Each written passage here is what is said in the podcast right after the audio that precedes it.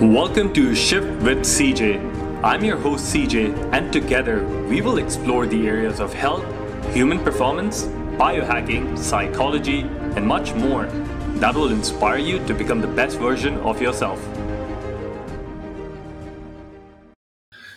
Welcome, everybody, to another episode of the Shift with CJ podcast. This podcast is special. And why is it special? Because unlike other podcasts, we're doing this live right from the Biohacker studio. And I have someone special with me on the show today.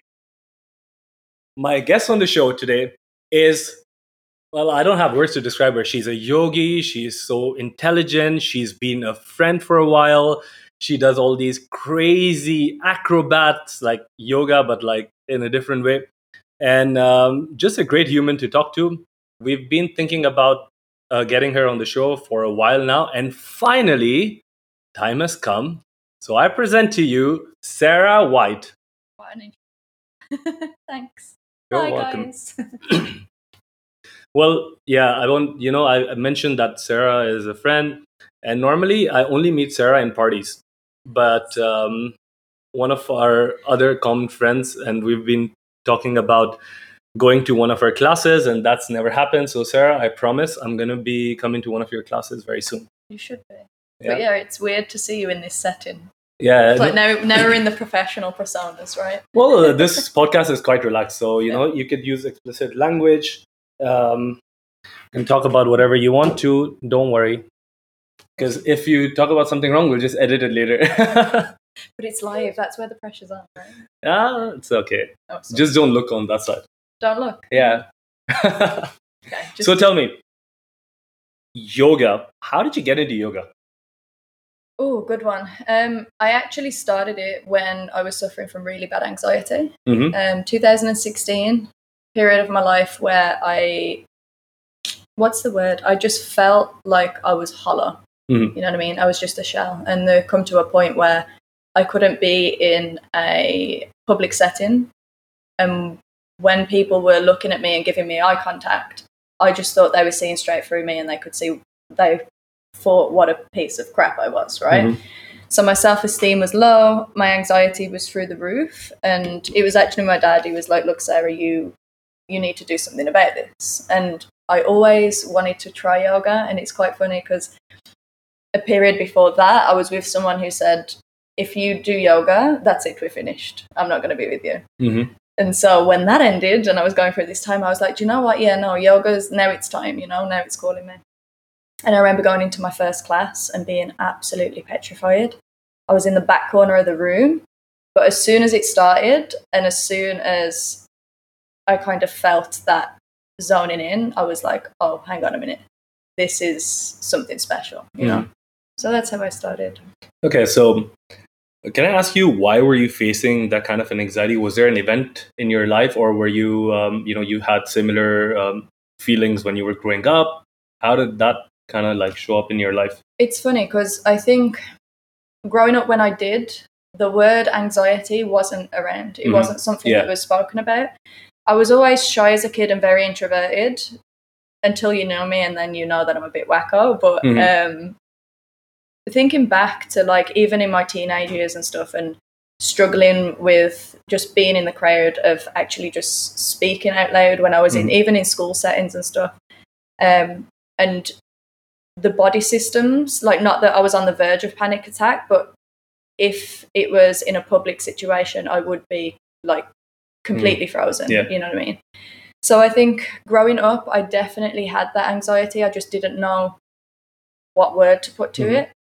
Um, and then as I got older, I suppose I was regulating it, but then out of this relationship, which wasn't a very healthy relationship, that's when it kind of took hold of me. Mhm. When I was no longer a person, but instead I was just this anxious Mhm. ball. You know what I Yeah. mean?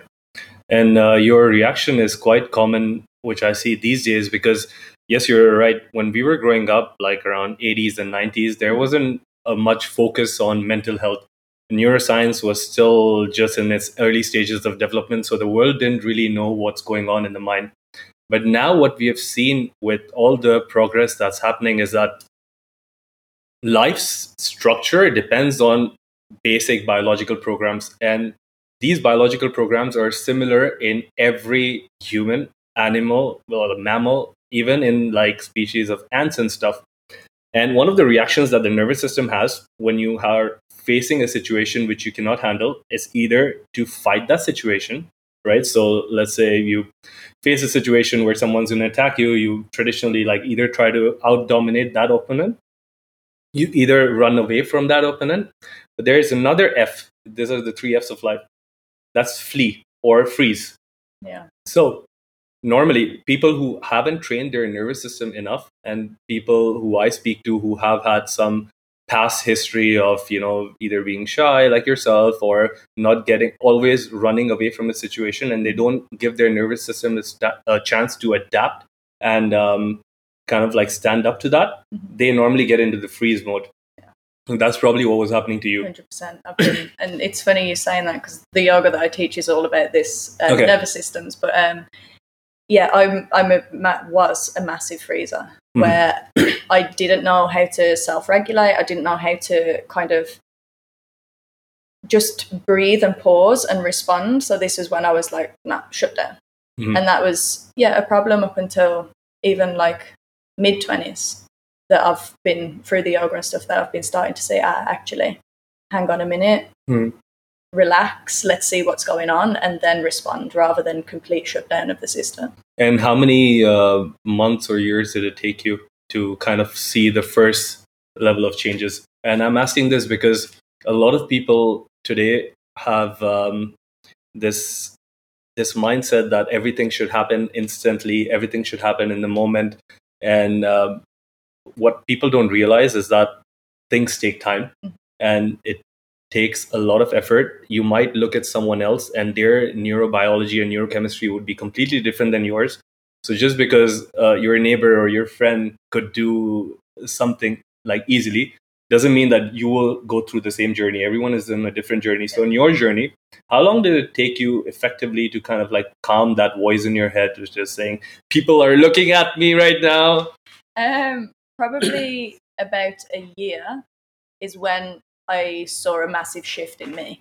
You know, like just even my whole demeanor and the way that I was just being able to relax in social settings. Um, but it's funny because I think these journeys as well, you don't know how far you are down the road until you get triggered again, right? So for me, it was like, oh, I feel like I'm fine because Mhm. I've kind of shut the world out to work on me. Yeah. And then after the year, you get into different situations and then you start seeing these little flags come up again. And you're Mhm. like, oh, actually, I thought I was doing well, but let's Yeah. go back and kind of reiterate those kind of teachings, yeah you know? it's it's funny it's happened to me a lot of times um, like you mentioned you take yourself out of a situation and then you're just in this four walls and you're telling yourself all these positive affirmations and you're telling yourself how how well you're doing. And then life happens and then someone throws a lemon at you and then you're like oh man i just want to you know just you want to um, cut people in traffic. If Uh-huh. someone like crosses you in traffic you're just going to start using not so good Good words.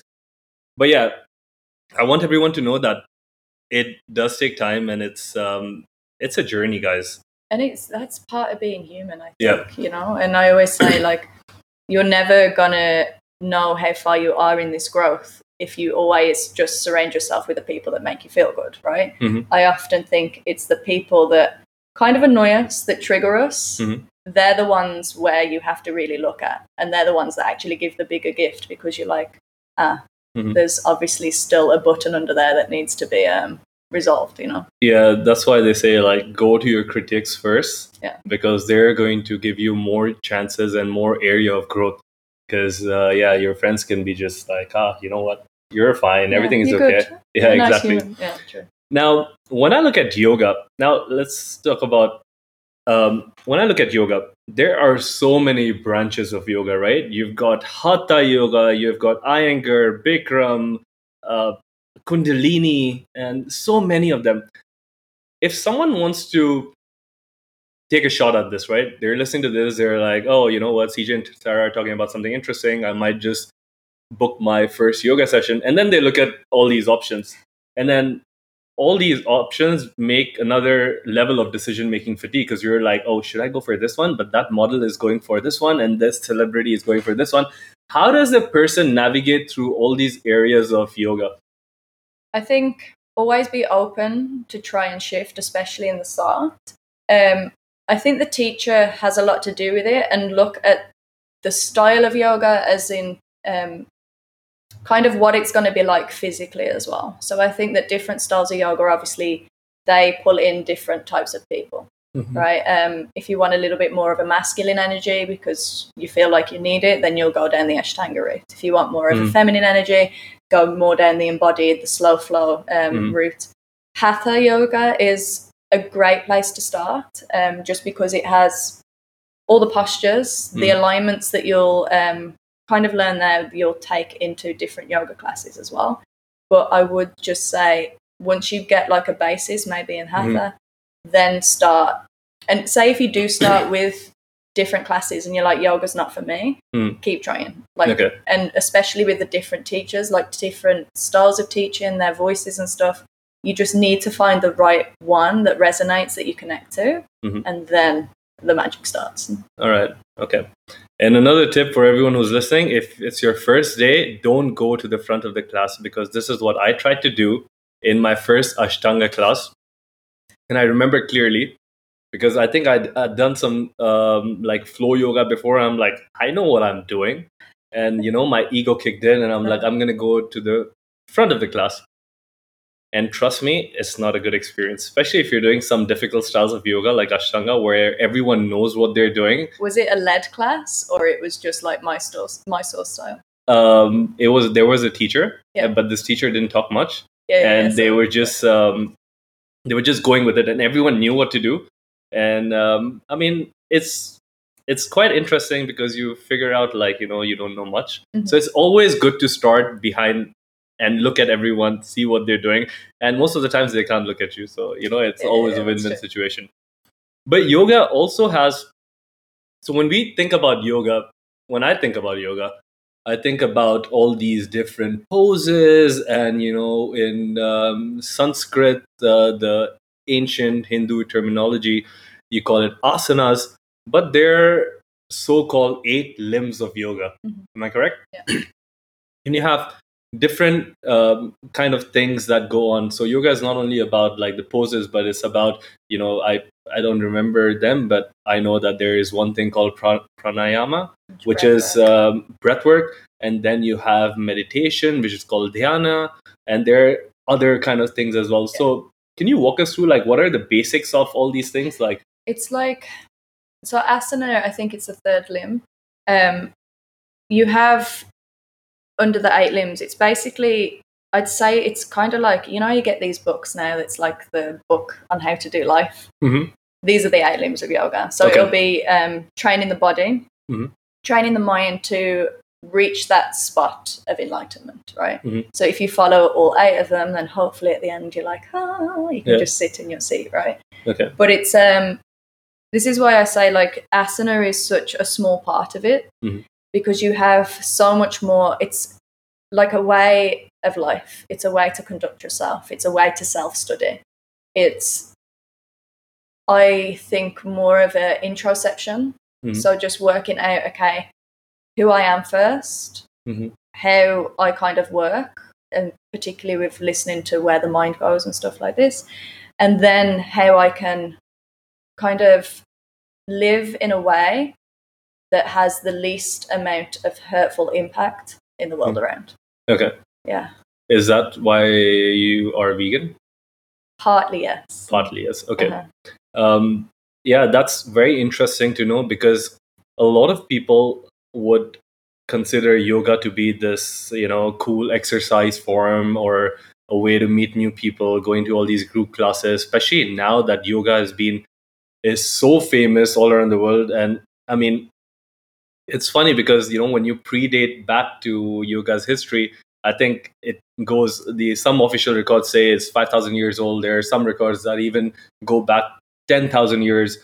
And you know the first yoga was probably put on some palm leaves and you know those scriptures. And then there were some people who were like hey you know what? Let me translate this into something. And then you had um, in hinduism we have something called as vedas which is kind of like um, instruction manual for life in a way and i think yoga first appeared in the rig veda and it's like constantly evolving from there and then there were different schools of thoughts now all of this, and one of the things that you mentioned that uh, really uh, highlighted something was that it's a way of life, mm-hmm. right? It's it's not just about booking a class, going to the class, and like just stretching it out or just doing some breath work in the class itself, and then you go back home, and then you know you're probably a no, I wouldn't say bad, but you're not such a pleasant husband, or you're, you're having. You're, I like that you said husband and not wife. I'm like one for the women. well, you know, like a husband or wife, yeah, or you're you're um, if you're teaching something, or you're if you're you're a bad coworker, or you know you're not such good of a boss, and all of those things will impact your asanas in some way. Is that correct, or yeah, I think it's more about taking the awareness of being in that room and being fully connected with yourself and your body and seeing it's kind of like the practice helps strip everything off, right? So you come in with all your crap, all this kind of mm-hmm. energy, mm-hmm. and I always see yoga and the movement practice of it as a kind of self regulation, right? It's bringing the system down, it's bringing stability, a little bit more co- coherence, I like to think it as waves, right? Mm-hmm. So when I do this, it's like you come in like this and then you come out fully mm-hmm. rounded. Mm-hmm. And then you can start to see that actually behind all this reaction stuff to the stimuli outside lives a wholeness and a kind of peaceful person, right? Mm-hmm. And it's taking that and whatever reflections, whatever's come up onto the mat out into life outside. So I always say in my classes, like, I always do a pause. I'm like, just take time to receive whatever you're receiving. Mm. Because whether it be the way that they talk to themselves in class will be exactly the way that they're talking to themselves outside of it. Mm-hmm. So whether they're talking to themselves with compassion or whether it's like, oh, I'm not good enough, and whether it's from a place of mm-hmm. lack, right? It's seeing that and being like, oh, actually, I'm talking to myself a little bit like shit. Mm-hmm. Let's do something better. Or something as simple as if it's just physical while you're there, noticing when things get tough, where does the tension come into the body? Mm-hmm. For you, it might be your jaw. For someone, it might be the shoulders. For someone else, they might hold it in the belly. Mm-hmm. Again, noticing where the stress comes up in a yoga class is a highlighter for you then when you go to work, when your boss is doing your head in, when you're in a traffic jam, mm. where does the tension come? It's going to be mm-hmm. the same place. Does that mm-hmm. make sense? Yeah. So it's just relating whatever goes on into that in that room mm-hmm how I can bring it into life outside and make me live. For me, it's just all about lightness, you know. Mm-hmm. Life's heavy enough as it is. So, yeah. how can I just live a little bit more lightly and a little bit more in tune with mm-hmm. myself?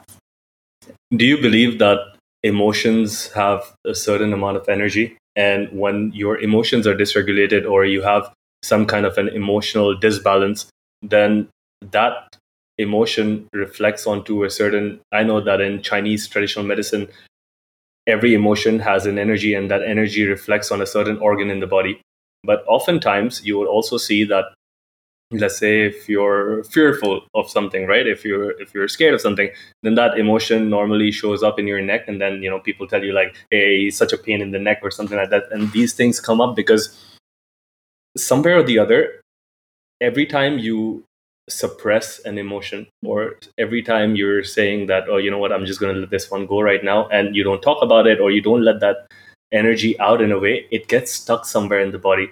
And now for some people it might be fear. For some people it might be you know just anxiety. For some people it might be uncertainty about the future. Do you see in your practice and when you when you're talking to your students that a lot of people come in with these emotional dysregulations and then suddenly they're they're in a pose and they focus and then they breathe and they see or they sense the energy shift right. in a certain way yeah there's um it's funny because i teach this in my teacher training okay. for me it's a lot to do with the fascia and how it works but um in regards to where they store it in the body when you were saying about fight or flight right mm-hmm. our automatic response when we're in flight or fright is this we kind of round in, we protect the vital organs, right? Yeah. So this is a lot of the time because people can be in fight or flight when they're in their work. They have no idea. Mhm. A lot of the time people come into yoga like this, right? Same with me when I first started. I was closed. I was in with myself. Um, I think having just working then with physically expanding the front of the chest and Mhm. stuff, it's going to release Yeah. things because people are not used to being in that position, right? Yeah. So once they feel open, you know that like body language, it not only gives uh, signals to the people Mhm. in front of you, but it's signaling to yourself. So if everyone, when you're watching this, if you stand like this for two minutes, power stance, Yeah. automatically that energy starts to lift, right? Mhm. So that's one of them. But also when you're working with the fascia and stuff, so if you've been like this for a long time, fascia starts to kind of switch off. It gets loaded and loaded into a thick barrier, right? Mhm. So it gets enough kind of food source to keep functioning, but at a very low level. So it's like it's sleeping, right? And all this stuff that's got stuck here, the sleeping stuff, once you start moving and manipulating it, or once you start bringing blood flow into places Mhm. that haven't felt it for a very long time, that's when this kind of emotional release comes. Because again, you're feeling an area, you're starting to get more um, mind body connection into them. So people say, yes, it's because your emotions are stuck into your hips. Granted, science wise, it's because that fascia that's been stuck and kind of glumped together Mhm. is starting to open. All that stuff that was stuck is being released back into the system. That's very interesting. I've never heard an explanation like that. So thank you for sharing that. and I like how you mentioned power poses because one of the biggest fears, um, one of the top biggest fears in the world is public speaking. Mhm. And um, if you speak to anyone who is good in public speaking, they will always tell you that right before they enter this stage, they're still scared. And one of the tricks that have been used by a lot of public speakers is called power poses, like Sarah mentioned. Mhm. And you know, you could um, you could do it before bungee jumping. You could um, you before doing anything stressful or anything that makes you fearful.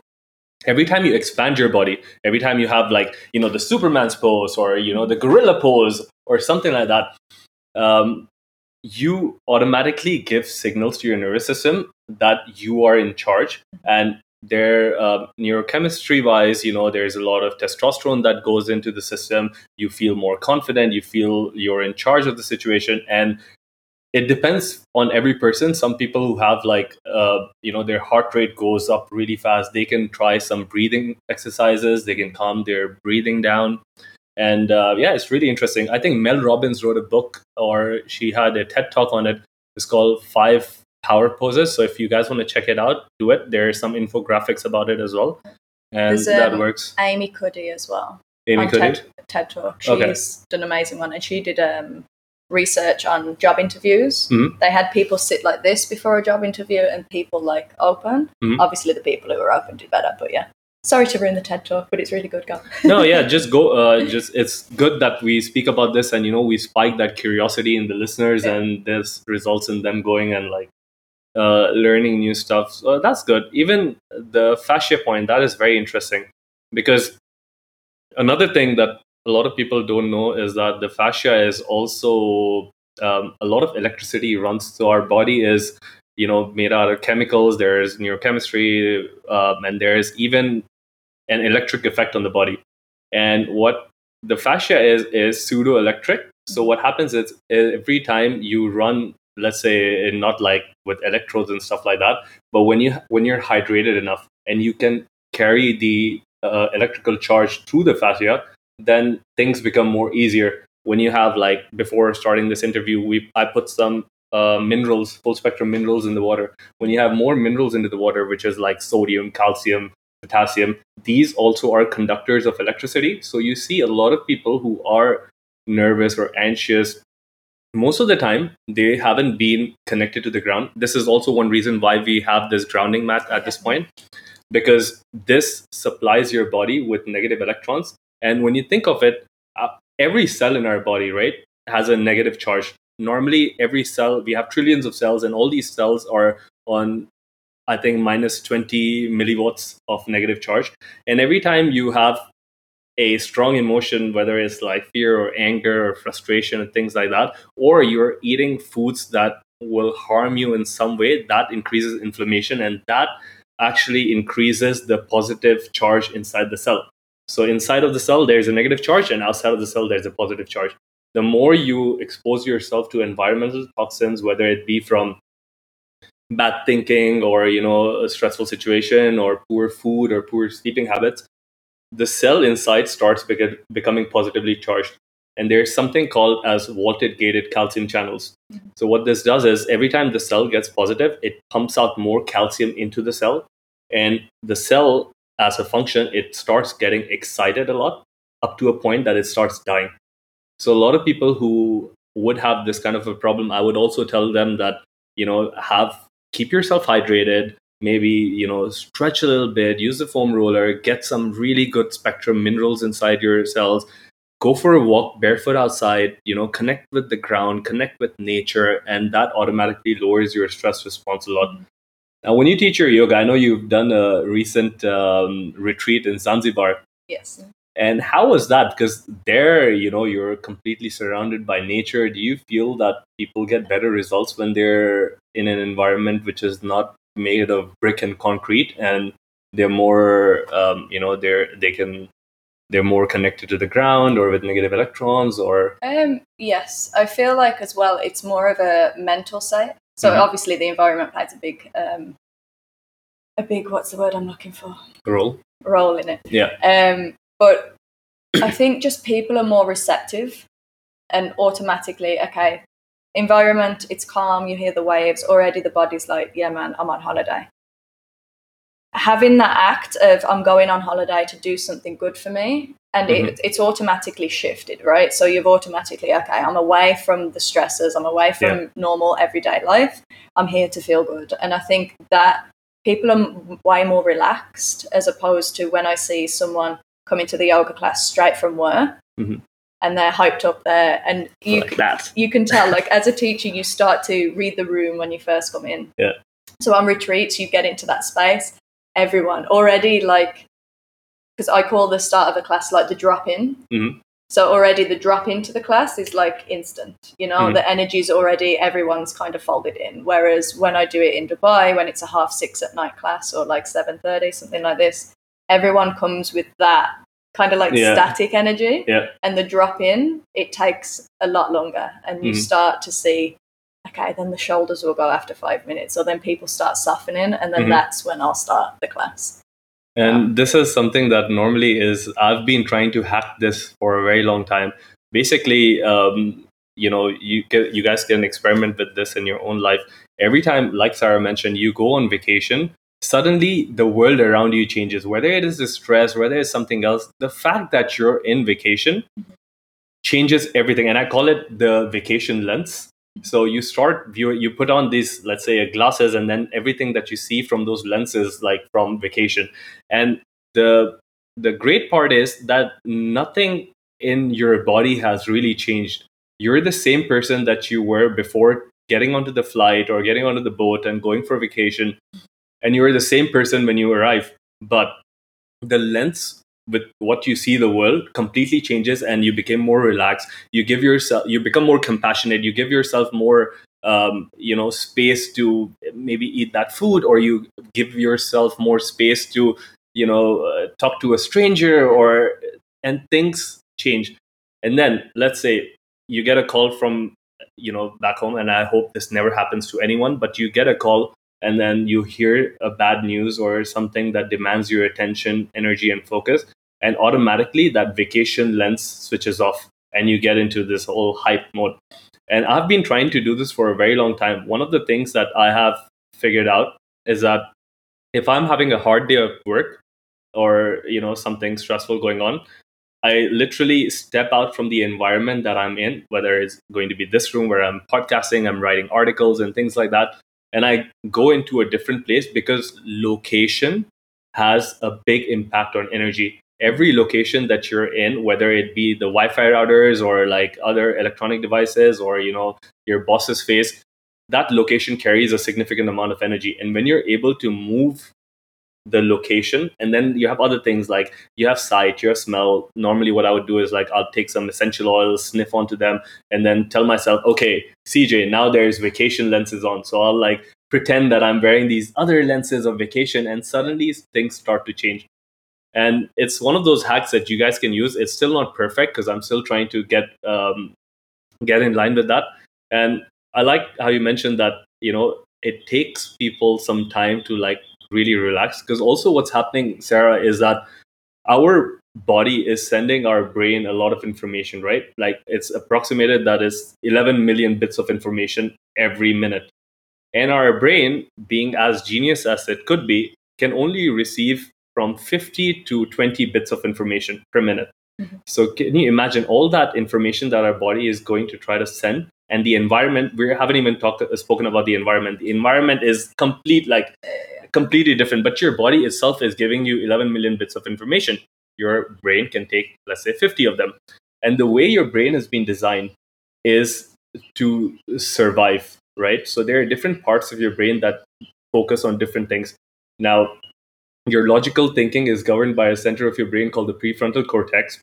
And this is where you know you're stuck in a situation and if the stress isn't that much you can figure out a way okay you know what? Maybe i can solve this problem in some way. But what really happens is your prefrontal cortex gets the information at the last minute. But what gets the information first is a part of your brain called the amygdala. And the amygdala that's your is, primal senses yes right? it's your primal yeah. senses. So it's the fear center of your brain mm-hmm. And what ev- with evolution, this has been designed perfectly because at any point of time, you want to receive the information that might hurt you first. So everything gets filtered out from the amygdala. And by the time it reaches the prefrontal cortex, it's um, kind of like it's a bit too late. You're already triggered with that emotion. And it's very interesting that when you're in vacation mode, you can calm down the amygdala other things that can calm down the amygdala, as you mentioned, is like a yoga class because you're surrounded by different energies of different people, and your focus is at that point either on your breath mm-hmm. or either on the position itself or how you're feeling. Yeah. And when you bring all of that information in, you're automatically canceling those noises from the amygdala mm-hmm. and you uh, accelerate the prefrontal cortex. So I think this is also very interesting for people to know because the more you kind of like relax yourself into it, you will calm down that part of your brain that tells you like, you know, what you, you can't do it right or people looking at you. And just to add as well, it obviously depends what emotion comes up. Mm-hmm. So I've been studying a lot on um, trauma basis. Okay. And it's saying about this how you can work from the base up or come in through yeah. like logic and stuff. And depending on what emotion is triggered, depending on whether there's been a trauma that's come up with that. Mm-hmm. Obviously, the brain will go to the thing that it doesn't matter whether it's a good response or a bad response, it's going to go to the known, right? So yeah. if that's all you've known for a very long time and that's your automatic instinct, don't give yourself a hard time if it takes you a while mm-hmm. to kind of get into rather than the reactive, the responsive, right? Because that stuff is deeply embedded. Yeah, a lot of uh, you know we say we mentioned that um, we're thinking mostly from our conscious mind, but our conscious mind equates to about ten percent of the total net activity in our brain, and ninety percent of the activity that's going on is in the subconscious mind. And what happens is a lot of the people um, when they have things that are deeply embedded in their brainstem, it happens at first stages of life. So when you're a kid yeah, from one to seven you you might hear your uncle talk about something or you know you might have your belief set onto that point. It's crazy. I can remember as a kid and i would probably only be about five right? Mm-hmm. so you know i like to sing. Yeah. yeah. Anyone who doesn't know i love to sing but i couldn't ever do it in public. And i remember as a kid specifically it was my granddad's girlfriend. I was singing in the kitchen and I remember her looking at me and saying, "Oh, you'll never do that as a job." And it's it's nothing. If she said it now, I'd be like, "No." But to remember that as a kid, yeah. And then that was the first time when I felt like I need to hide my voice, right, yeah. where I can't sing. And it's just crazy to think that I don't I remember a lot of childhood memories, but that stuff, yeah, the stuff that you remember is the stuff that's actually what's the word? It has an impact. Yeah. it basically shows up in everything that you it shows up in the same lens that you view the world from. And normally any subconscious beliefs at that point is really i mean i don't mean to discourage anyone but you also need to know the reality that it takes a lot of work to get into the subconscious especially at that time and then change or tweak a few things. There are a lot of ways to do it. There's meditation and you know yoga is a very interesting thing that's come up now because just because of calming down like we said like these primal systems of the brain you can focus on something new. And every time you do something new this is another hack for you guys. Every time you want to change your perception about something or you want to like try um, you want to learn something different you have to try something new. Novelty to the brain whether it is you know where you, if you're cycling and you take a different route or you know you're trying to get like sarah mentioned get outside the known and step into the unknown just for a little bit that by itself changes the way your neurons wire and fire together. And at that piece or at that point in time if you feed in a new information there are two ways to do it. One is novelty and one is comedy. So every time you do something novel some novel seeking experience whether you're you know you know skateboarding or skydiving and you have a thought process at that point your brain will embed it really well and then it's very easy to like go back to it whether uh, rather than you waking up a morning and telling yourself you know this is the affirmation and this is the thing. Yeah. and the other thing that really works is comedy. So every time you laugh like you really laugh your your brain's pattern recognition system rewires itself. And then if you put in a belief or you put in like a statement at that point itself then your brain starts to kind of like um, understand and accept it more easily other than that you know your ego might step in how many people do you think which come to your class have some kind of like or let's say come in with a lot of ego A lot. a lot Yeah. Um, I think yeah, the way that the world is now and the way it's yoga is presented, and I'm guilty of it myself. People do come in. I don't want to say with the wrong intentions, but people do want the physical attainment side, right? They want to be able to do the splits. They want the deepest back bend possible. They want to be able to do handstands, and Mhm. it's they let that quest get in a way of the true kind of nourishment that the practice can give. but also i think one of the reasons that happens is because the way yoga has been portrayed is also you know no one is really i mean i know that you've been talking about this a lot to your students and to the teachers that you teach and i've seen it in your videos and stuff but a lot of people aren't really talking about you know the other side of yoga the holistic side of yoga mm-hmm. the the lifestyle aspect of it and that tends to kind of you know just doesn't get people's attention on that aspect Yeah. also i remember when i was growing up i was um, very uh, you know i was fat and obese as a kid so one of the things that i've always wanted to do is to get in shape because you know i went through a lot of bullying in school and things like that and probably that's why i'm so passionate about nutrition and wellness. But there was a point of time where you know one of the primary things i thought to become healthy is to look good in front of the mirror look good naked. And at that point anyone who would tell me like hey um, why don't you try yoga and this is like 10 years ago or 12 years ago and yoga wasn't that famous at that point i would tell them like hey yoga is not for me it's for you know or lack of a better word something that re- sounds like a cat you know so That sounds like a cat. Right. Got and what happens is i've seen a shift in that thinking perspective obviously it's happened to me i now embrace yoga and you know i've been wanting to learn learn and go into the depths and understand it more and have you seen a shift where more men than women are now kind of like catching on the wave and being like uh, they want 100%. to In Dubai, yes. I think even now, just the general kind of consensus is stretching's good for you, right? Mm-hmm. People are starting to realize, oh, actually, I need to stretch more. And I think Yeah. this is why the men come in. But I think Yeah, I just think there is just more of awareness in men now as well, Mhm. especially when they try it and they realize, oh, it's actually quite tough. Yeah. You know? So then I feel like sometimes they do get a little bit more macho. It's like, oh, yeah, Yeah. actually, I can do yoga because they Yeah. try it first and they're like, holy crap, I haven't actually felt these tiny muscles before, right? Mhm. They've just been working in the gym, Yeah. isolating the big kind of things. So it is nice to see.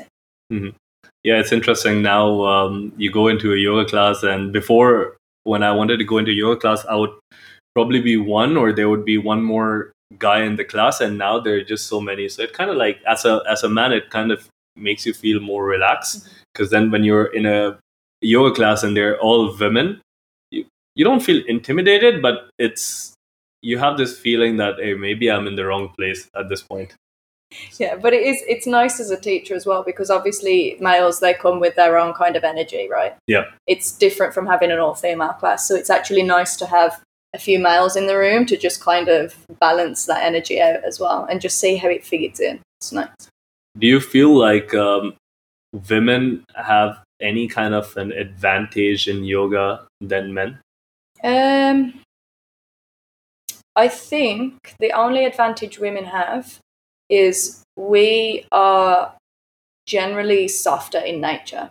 Mhm. We're able to surrender easier than Mhm. you guys. okay You guys want to fight Yeah. and you want to fight the poses. And I feel like in that sense, um, yes, there's different advantages. Like obviously with guys, you're naturally stronger, so the stronger stuff comes easily to you. The more flexible stuff comes easier to the women, right? So it's like it's yin and yang. It balances out. yeah i was just thinking about the yin and yang of energy and um, and as like you mentioned for a teacher having both of them present in the room as um, beneficial do you think people become better because there are more people in the room do they kind of like grab onto each other's energy and does that work in a synergy yes, the two ways that it can go. So one can be that people are kind of like performing. Mhm. Someone next to them's going hard, so they're like, "Fuck, okay, I need to up, up my game," you know. Or sometimes as well, you cannot. And I actually get emotional sometimes when I'm teaching. You can't describe the energy and the feeling of when you're guiding a class and everyone's kind of moving and you've got the breath and you're talking like a class of like 18 20 people the energy in the room then becomes so in sync and just so powerful Mhm. that it literally takes my breath away. I'm like, fuck, this is Yeah. why I do what I do. And Okay. people, that's the thing, they're so in their own moments, but it's all these individual moments of connectedness together. They're not going to kind of be aware of it until they re- reflect on it when they leave the room, right? Mhm.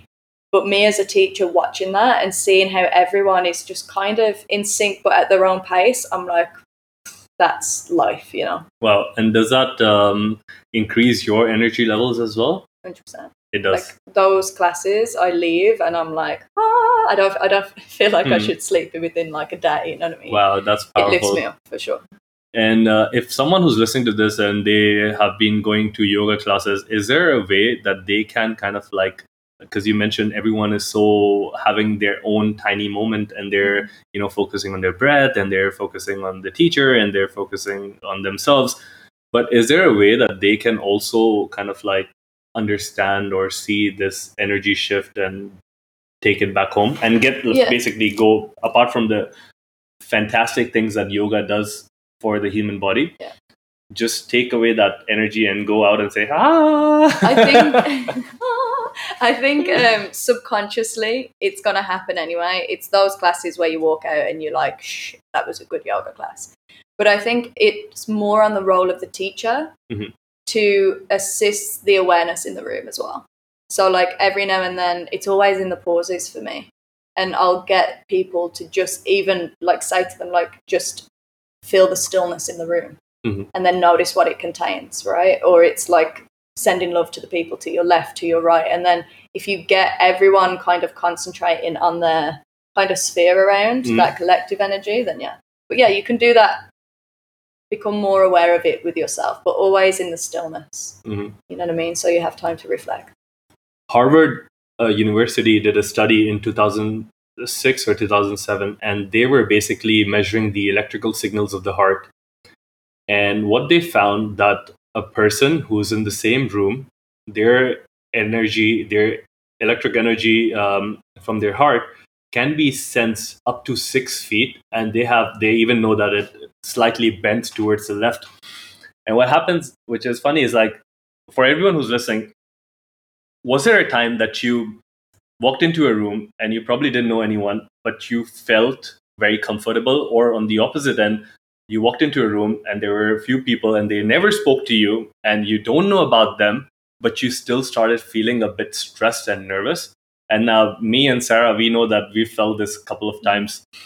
Um, and that happens because your heart has an electromagnetic signature.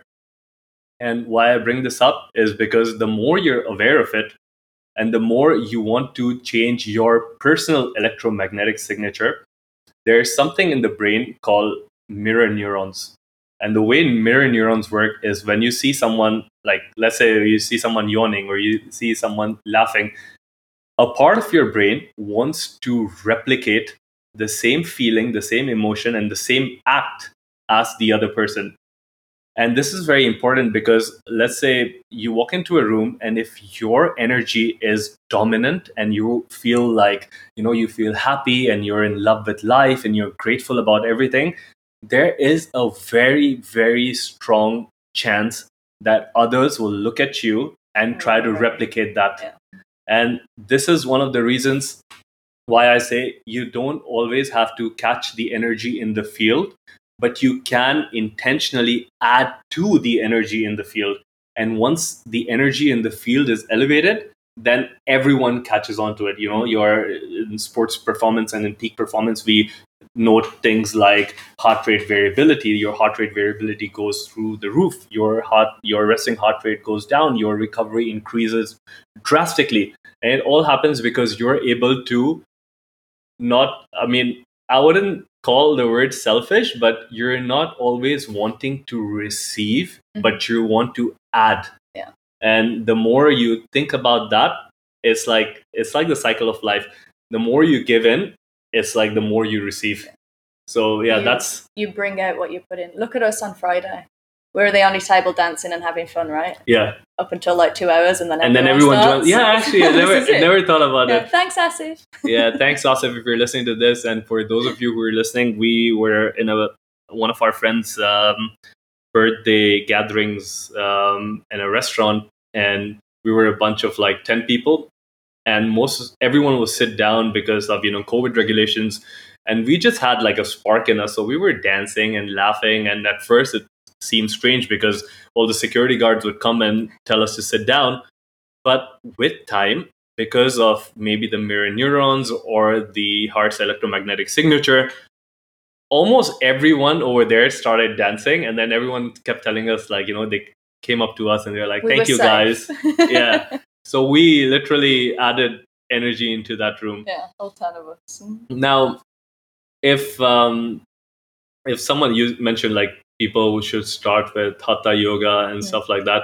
What is the minimum effective dose of yoga? Because for me as a you know someone who loves health and wellness and there's so many different parts to health you know there's the environment aspect the nutrition aspect the physical movement.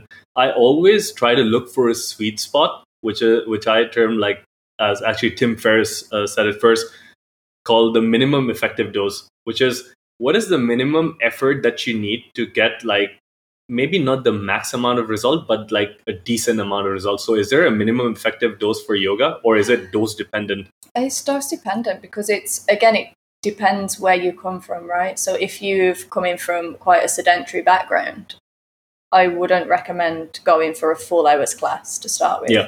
Like start on youtube's all this kind of stuff. But again it just it depends on the person and how long I think it takes to self regulate.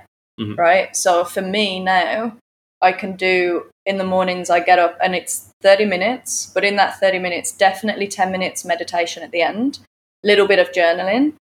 And the first 20 minutes is the movement with the breath, a little bit of pranayama to self regulate. Mm-hmm. And then I'm good to meditate, and that's good for my day. Mhm. You know what I mean? So I think it's it's definitely it's depending what you're working with. Mhm. Some days, twenty minutes of yoga, and I'm like, no, I need my body is just saying, keep going. Like Mhm. it's going to take me forty one hour, Mhm. but the end goal is always that sweet spot to be able to sit and be like, Okay, and that's your Yeah. personal yoga journey, right? that's my personal. That's not what you're teaching. This no, is the but first again, thing. that you- it's like a good teacher, or if you are kind of promoted to have this self awareness and this curiosity from the start, then I'm all about just listening to your body, right? Listening to the signals and adapt the movement and the breath accordingly. Um, so if you start that training from very early on, then again, my role as a teacher is not for you to keep coming to classes. I want you to be able to get up in the morning, or I want you to be stressed as hell at work, be able to roll your mat out and self regulate like you do in my class, Mhm. right? So it's that, I think it's just coming again into being able to learn your body, your systems, your reactions. And then through the practice, however long it will take that day, whether it's 10, 20, 30 minutes, but be able to drop that energy back in and find ground.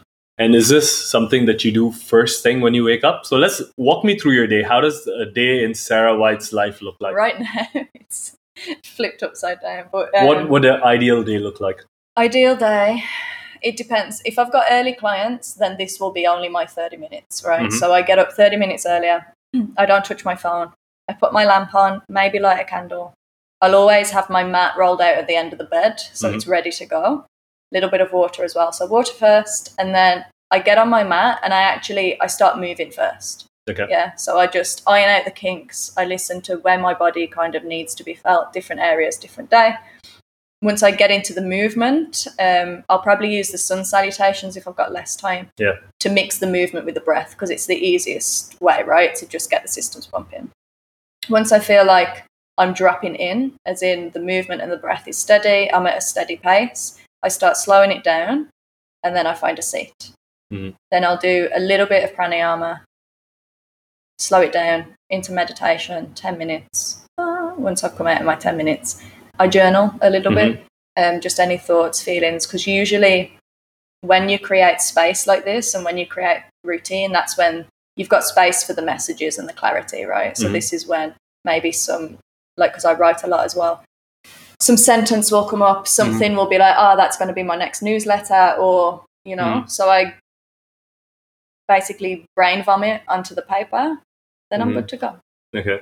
And do you think um, having a, a routine and like a movement built in first thing in the morning reduces that signal to noise ratio? Because we have a lot of signal, right, Mhm. coming into our brains all the time. But there is a lot of noise, which is these things that you don't want to be focusing on. And the trick is if somehow you can reduce the signal to noise ratio, Mhm. that kind of like elevates and brings in more like Yeah. meaningful things. Have you? I've honestly for the last, I think since Feb, I've been doing. Uh, normally, I would um, wake up and I would do some stretching and things like that. But for the last four or five months, I've been trying this new routine. It's an energy routine. Um, basically, it's adapted. It has five yoga poses, and it's. Have you heard of it? Uh, it's called the Tibetan longevity rites.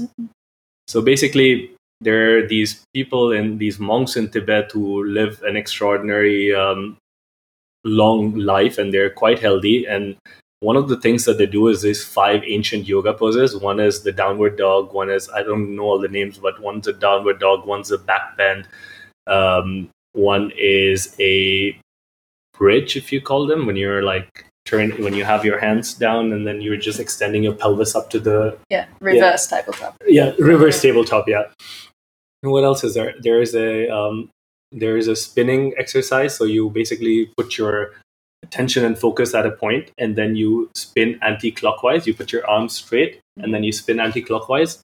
And what all of these things do is they start your energy cycle. Because when you're sleeping a lot of your energy when you wake up with anxious thoughts and things like that a lot of your energy is stuck in um, the lower two chakras of your body. And for those of you who are listening, chakras are basically these. Um, you have seven chakras in your body, and they are in different places throughout the body, and they say that each chakra has a different energy field and a different emotion Different vibration, and yeah. different vibration. So the lower two energy chakras are the survival energy chakras, and most of the times, because of because of gravity, whenever you're sleeping, your energy is stuck in the lower two energy structures. So whenever you get up, you're either thinking about work or deadlines or paying the bills or things like that.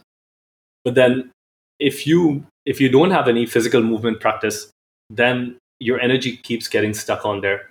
And our DNA and our cells, the way they they move is in an anti-clockwise manner. So that's why this basically all of these movements take you through different parts of the chakras and you keep on opening one of them Mhm. every time until the energy completely flows. And then for me i also have taken some um, practices from you know ancient chinese medicine tai chi qigong and things like that. And i do it first thing in the morning. And i find that my energy levels are through the roof. It's 21 uh, you could you could do a short version of it. I think i have it on my instagram. Put it on YouTube as a routine. Yeah, I, I might do that actually. I have. I've had uh, some Instagram videos about it, but I might just put it on YouTube. It's it involves a lot of tapping and things like that. Have you experimented with tapping? Yes, this was what my um when I did a meditation retreat, we were doing a lot of tapping and brushing and stuff, but also you know what your lymphatic system is, Yeah. right? So this helps with moving basically the lymph, all the crap, like you say, it's been lying like this as we've been um, asleep. So I think that has a lot to do with the energy as well because it doesn't have a pump, right? So your pump is the movement. So I think just getting that lymphatic system going, like you say, raising the energy because you do, you feel heightened Yeah. before you step into your day. It's kind of like you've already done the cleanse of, I'm already connected, Mhm. I'm already kind of grounded, Grounded, yeah. in myself, and then bring this. Then bring on the crap. challenges of Yeah, the day. yeah, exactly. And um, yeah, that's that's very interesting. And what's your current meditation practice look like? Is it ten minutes in the morning? Do you dedicate some time for meditation? 10 minutes is bare minimum. If I have longer and I've done like a longer practice and stuff, I can sit for like 20 or 30. Sometimes I still do guided. Other times it is just a complete like how I learnt it on the retreat is just a softening in the Mhm. body, right? So it's like not holding any tension and just once everything kind of settles, it's kind of like you know when you drop a pebble in a lake and you get the ripples. Yeah. So the first bits it's the ripples, right? And then it's getting into a spot where it just feels like utter stillness. Silence. Yeah. And people who are listening to this might have a lot of questions around meditation because every time the word meditation pops out, nowadays we're blessed that we have all these different apps and yeah, these apps can go take you through a guided meditation, but meditation is still one of the most difficult things for people to do. And it is one of the limbs of yoga, right? Mhm. Meditation. So, do you have any tips or tricks for someone who's listening and someone who just cannot be with themselves or with their thoughts? Like, what's a good place to start on? And I'm going to reduce this AC a bit because it's a bit cold. No worries. Um, I think start off slow. Like there's some of my um, clients that couldn't even do like a minute in Shavasana. Mhm. So I think start with a minute and also don't get annoyed at yourself. Like even for me, some days I'm doing my 10 minutes and I can see that my head is already in the day, you know? Yeah. But then it's just part of it. So it's like your brain is a muscle just like your bicep that needs to be flexed. So if one day you feel it and you get that glimpse, amazing. But don't hold on to that because the next day, part of the journey is you're not going to get there, right? Mhm. So it's just visiting that spot more often and often for Mhm. longer. So maybe the first day, all you're doing is sitting and following your breath for a minute. That's all you need to do a minute, even for a week. Mhm. Done it for a minute, it starts to feel easy. Got to two minutes, got to three minutes. It's not like it has to be this massive feat, right? From the start. Yeah. And even for me, like I, I don't imagine myself meditating for longer than 30 unless there is a specific like sankalpa like i'm out in a vipassana retreat you know so it's yeah just make time for it and just gradually Okay, so the trick is make time for it, go slow, don't beat yourself up. It's Yeah. not like you're going to face enlightenment in the first time. And also, I think that with meditation, it it's also a dose dependent effect. So every time, like if you decided to meditate, it's good to start with one, two, three, and then build it up. But then if you start for the first seven to 10 minutes, your brain is just going to throw everything at you. And eventually, once you hit the 14 minute mark and then the 16 minute mark and the 25 minute mark, then you become more calmer. So people mm-hmm. who are starting out just because you're you know you did dedicated five minutes per day and it's your brain is screaming at you that noise will start to lower down with yeah. time 100% it's like running right mm-hmm. first mile you're freaking dead but yeah. then you hit that zone and you're like ah actually it's good yeah then you have meditation. the endorphins you yeah, have all those things running through your bloodstream and you speak about uh, vipassana tell us what vipassana is basically you go on a retreat or wherever it would be, and it is silence, meditation all day. Mm-hmm. Um, you don't speak to anyone. You take the vow of silence, and yeah, you'll be meditating on a cushions for hours. You usually have a teacher that will either guide you in it or give you some lectures and how to kind of set yourself up. But it's it's raw. It's okay. Raw. How how many days have you attended a vipassana retreat? You haven't. No. I've always wanted to do the eleven day vipassana. Yeah. Uh, ten or eleven days it is, and basically you're in a place full of strangers and you're not allowed to look into their eye. You don't. You cannot take your phones, guys. So no Instagramming. And not even writing, and that's you what cannot gets even. Me. Yeah, you cannot yeah. even write. But I've heard that people have had profound experiences coming out of a vipassana journey yeah. where you know your mind is like we mentioned like the meditation your mind is going to try to throw everything at you. Happens for the first day the second day the third day and then the third or the fourth day your mind gets tired. And when your mind gets tired you automatically reduce the signal to noise ratio. And once that happens you start observing things more. Information like crazy information might just pop out. Mm-hmm. have you tried so a lot of the people I speak to are, you know, doing a lot of crazy kind of things like biohackers. And one of the things that is getting acceptance these days is plant medicine journeys. Have you do you know someone or have you experienced any plant medicine journey yet? Or do you I intend haven't. to? I would. Um I think as well it, you have to be very careful as to why you're doing this and mm-hmm. the state of mind of where where you're at in your journey, where you are going to take these, because I still see a lot of escapism. Um, a lot of people who maybe aren't ready, like mentally mature enough, mm-hmm. and they go down the rabbit hole with these. So I, one of my friends actually, you can see that it's they see it as an enlightened way and they have a lot more understanding, mm-hmm. but they're reliant on this, right? Mm-hmm. So I think it needs to be used as a tool. Then, yes, for sure, it can open you up, especially like microdosing stuff like this. There's been a lot of studies with like um, psychedelics and anxiety yeah. and all that.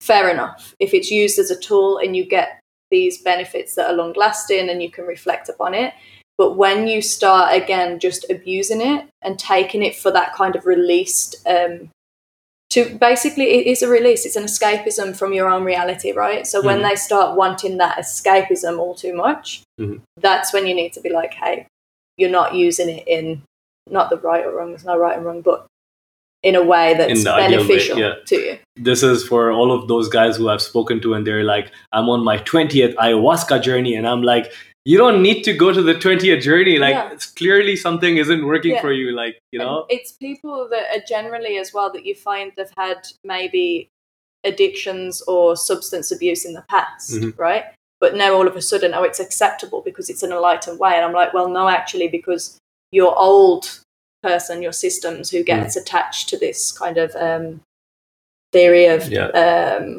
addictions and stuff it's still present, but you're just seeing it as a healthier thing. It's same people who are addicted to the gym. People are addicted to basically su- super strict diets. It's mm. like you've just swapped one thing that was necessarily bad for you for something that you deem as a little bit better, mm. but it's the still the you're program, still relying on something. The yeah. programming's still there, right? Mm. Very interesting.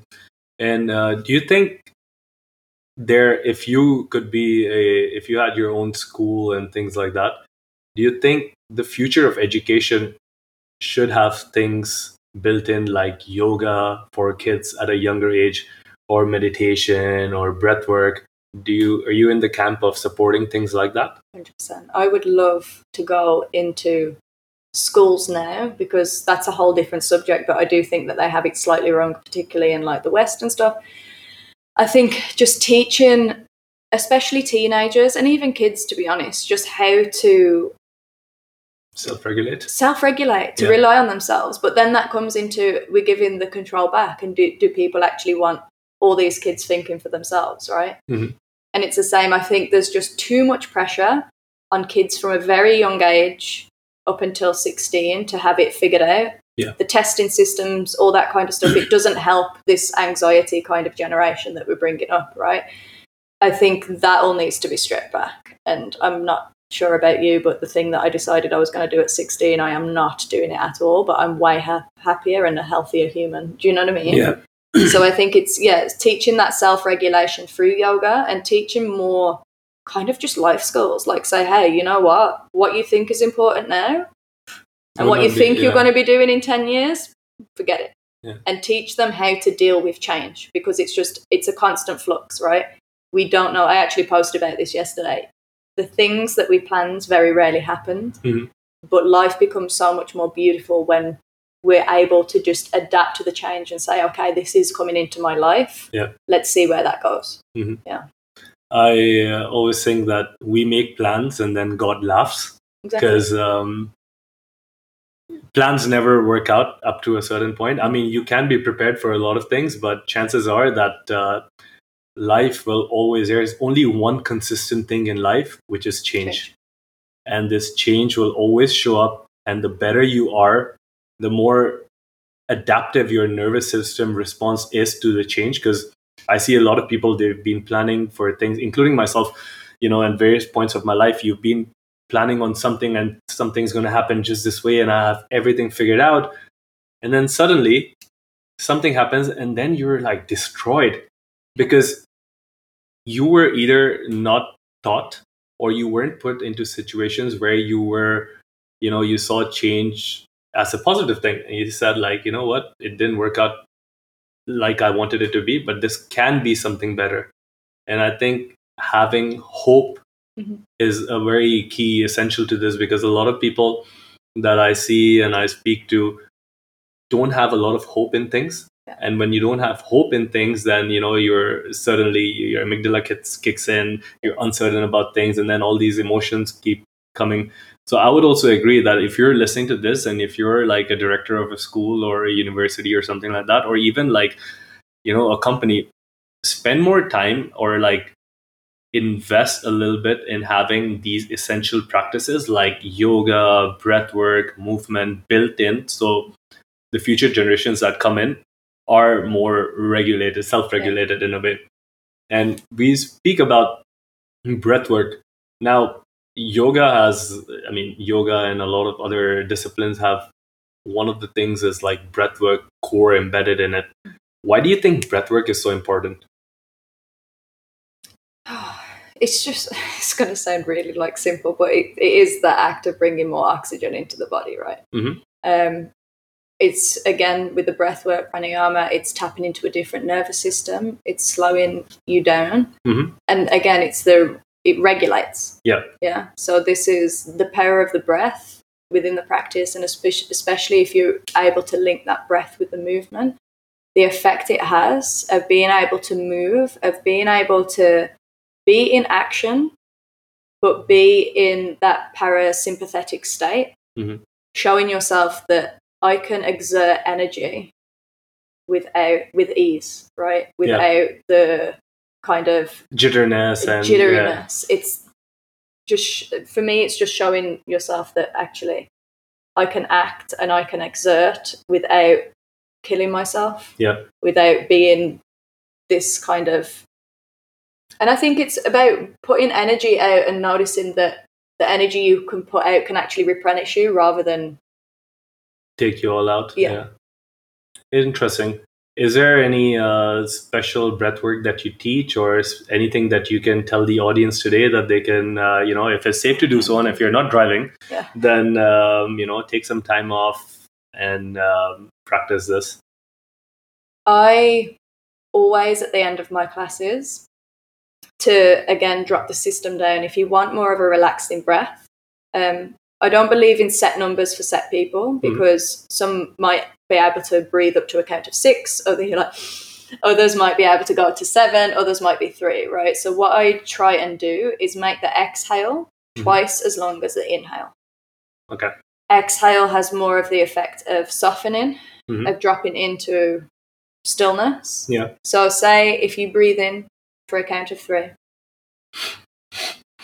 hold at the top, and then exhale for a count of six.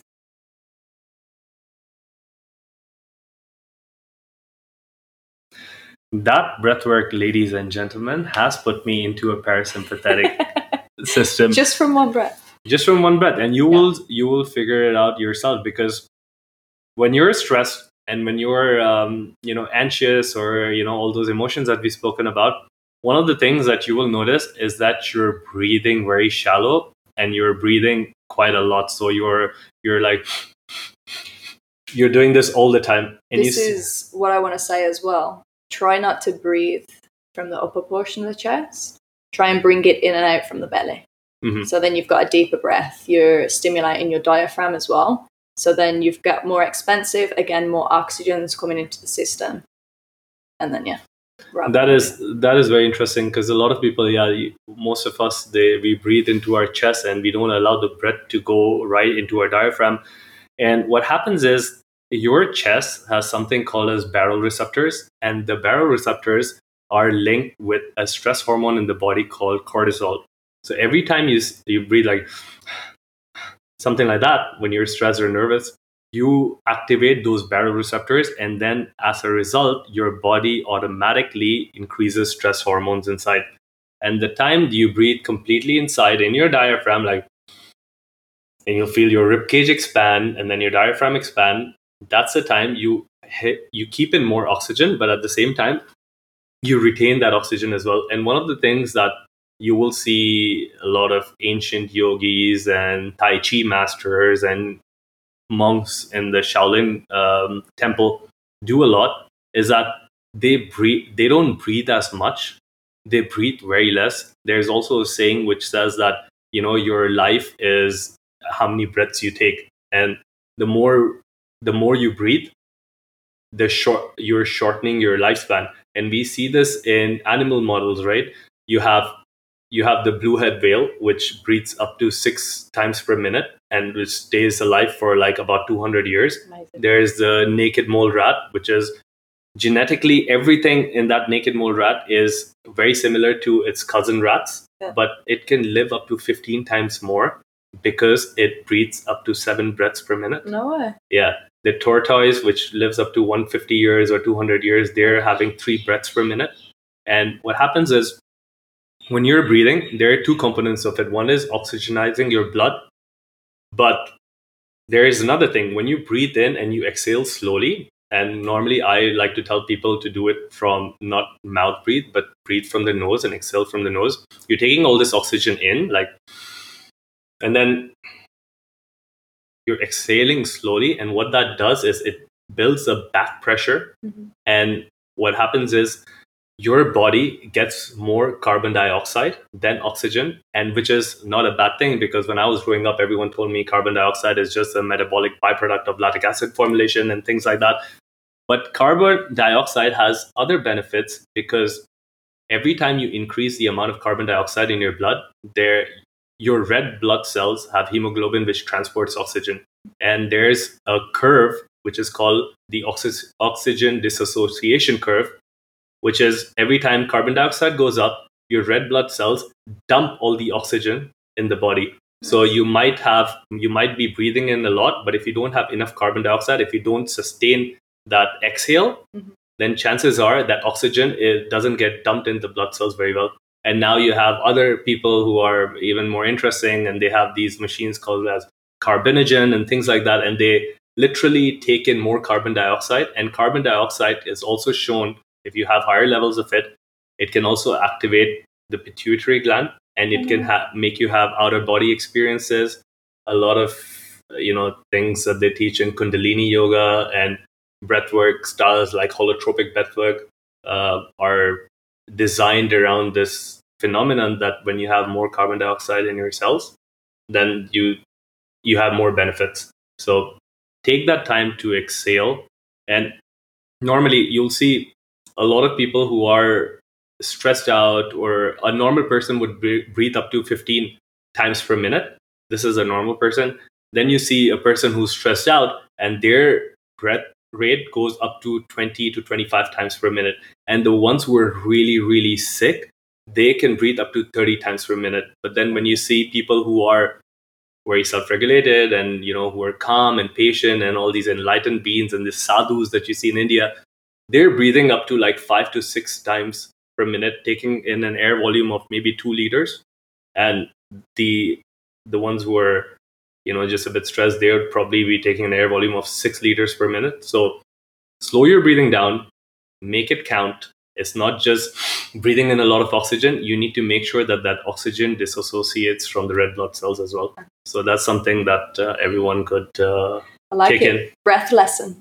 Yeah, Yeah, I mean, if you're if you're on the topic of that, then why not? that's true. Now, you are you know you did a retreat in Zanzibar. Do you have anything else planning um, outside UAE anytime soon? Outside UAE, no. In UAE, yes. Tell us about what's coming on. Um, Where can we find you? woo, um, what's coming? Obviously, when the weather gets better, I have a business boot camp for Mhm. yoga teachers, freelancers, small businesses. Because I found that our community, we are very good at what we do, but we're not very good with the kind of business side of it, right? Mhm. No one taught us how to market ourselves. No one taught us how to do a personal brand. No one told us that we had to do a strategy for bloody Instagram and all this kind Yeah. of stuff, right? Yeah. So me and my very good friend Lucy Mead, who has been in marketing for over 15 years, I think, um, we've come together and we're going to do a business boot camp. But it's kind of like a day retreat, right? So Mhm. you'll come, you'll do a yoga class, you'll learn good stuff, you'll do like a fire and ice session or a Reiki session as well. Amazing. Then we carry on the learning. We have lunch, breakfast. So it's like it's like we want you to learn, but we want it to be a kind of a reset for you as well. Mhm. You know what I mean? So it's just all nourishment for your business, but also for Mhm. some time for you. I'll do the same retreat just for yogis um, the month after, and then what else? Now my I'm at the process of moving my online school as well.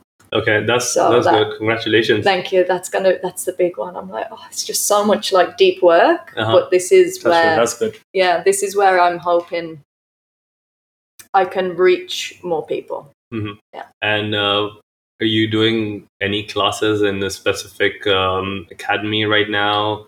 What's so your day-to-day schedule look like?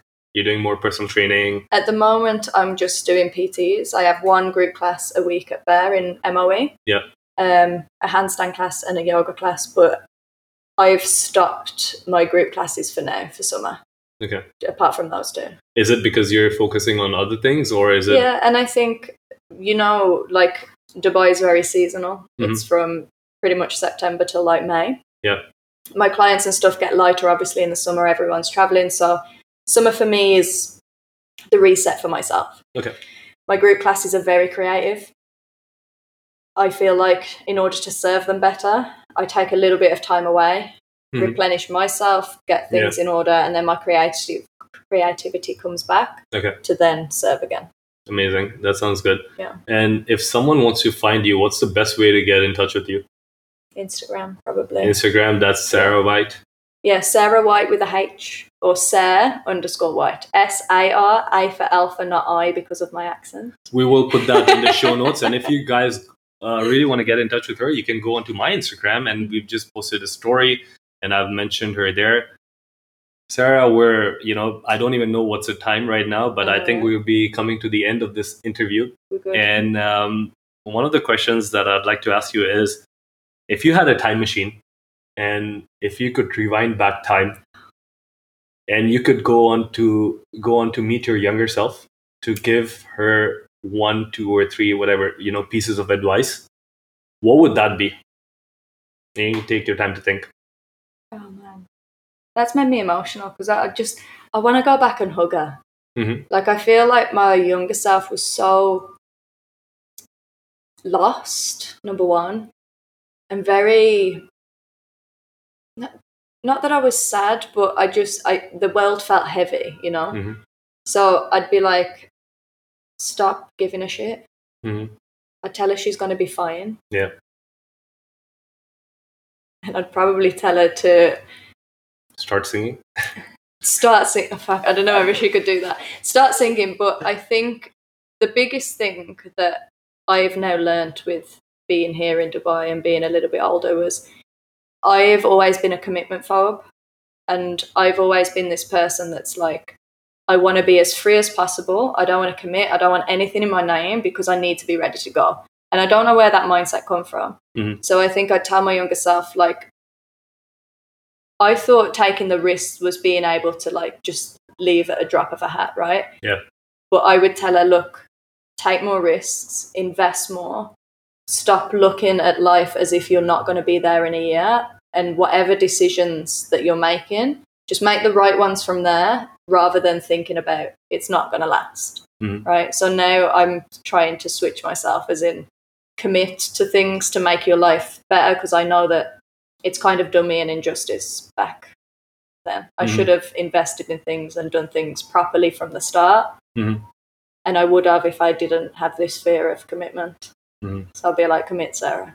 Okay, so that's some good pieces of advice that you can learn from her and probably give your if you have a person who's young and upcoming you can give them this advice or you can take this advice into your own life or into your own kids. And you said you wanted to hug your younger self but i'll hug your older self. Come here. Give me a hug. Just, just older, not old, right? yeah just just whatever you are at this moment Thanks. and um, Sarah, honestly, this has been a fantastic interview. Thank you so much for coming in to the studios and you know just sharing yourself, being telling us all about your life, being vulnerable. Because I think it that's what a lot of people need right now. Everyone is a lot stuck up, and you know when they see other people opening up, there is always an emotional side to everyone's story, and the more you're able to talk about it or share it, I feel that there's some kind of energy that gets released as well. I really appreciate for you for all the work that you've been doing, all the greatness you've brought to the world, all the healing that you've brought to the world. Thanks. and uh, yeah, any any last pieces that you want to tell the audience before we sign up? no, that's it. Peace and love to you all. And have a fabulous, beautiful day wherever you are. All right, so that's about it, guys. This is me, CJ, signing out from Shift with CJ podcast. Everyone have a great and energetic day, a week, a month, a year, a lifetime ahead of you. Take care now. Your time and presence with us through this podcast is highly appreciated. If you want to learn more, then head over to our website www.shiftwithcj.com.